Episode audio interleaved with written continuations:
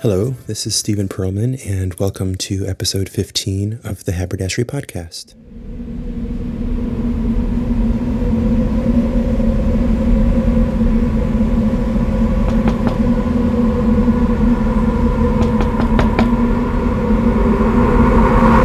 After the Tonight the Angels releases wrapped up last year, I started to think about what the next haberdashery project would be, and I felt that I needed to wait a while before diving into a new album, so I've decided to do a few EPs before I start writing songs for the next full length record.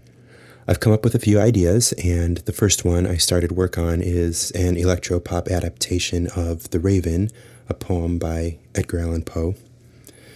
The Raven is probably what Poe is best known for, aside from some of his short stories.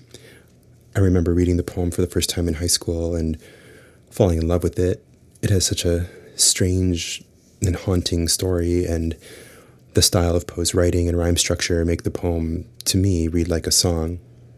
The Raven has been used in several different adaptations, ranging from short films to a Simpsons Halloween special to famous readings by Vincent Price and Christopher Walken.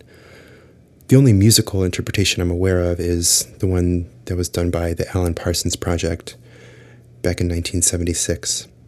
It wasn't a reading of the poem, though. It was more of a stylized homage to Poe's imagery in The Raven and several of his other stories. So I hope that the haberdashery version will be an interesting addition to the world of Edgar Allan Poe.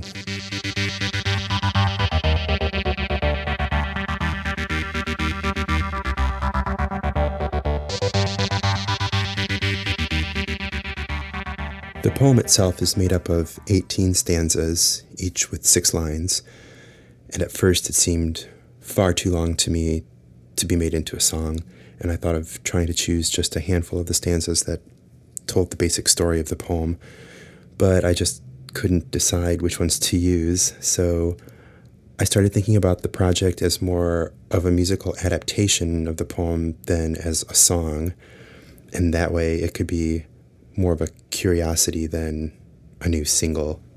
But once I started writing the music, I quickly came to the realization that I was going to need to really build things up slowly or run the risk of becoming overly repetitive.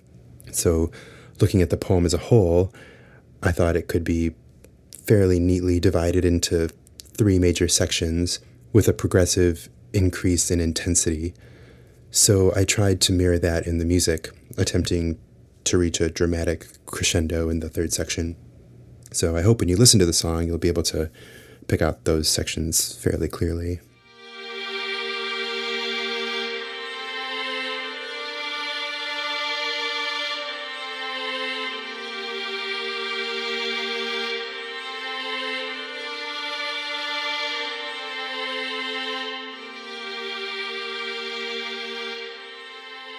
The artwork for The Raven has always been a painting by my sister in law, Beth Perlman.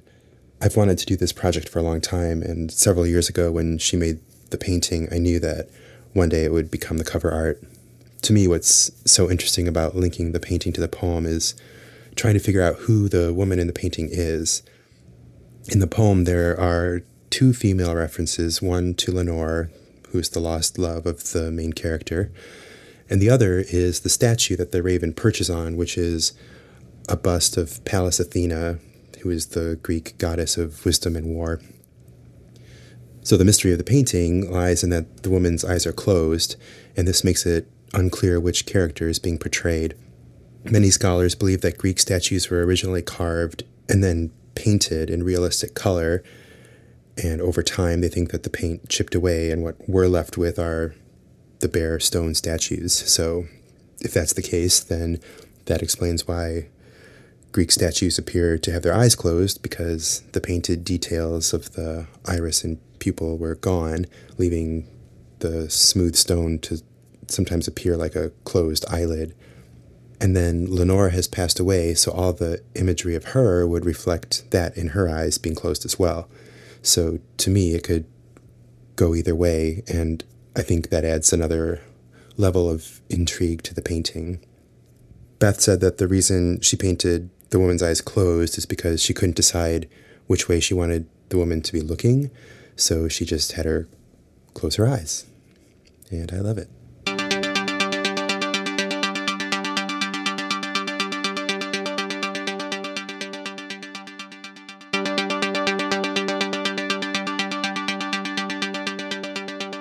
The Raven was first published 167 years ago in 1845. So there will be a limited edition numbered set of 167 CDs made, which will include the original song as well as remixes by Lost Robot and Marky Mix.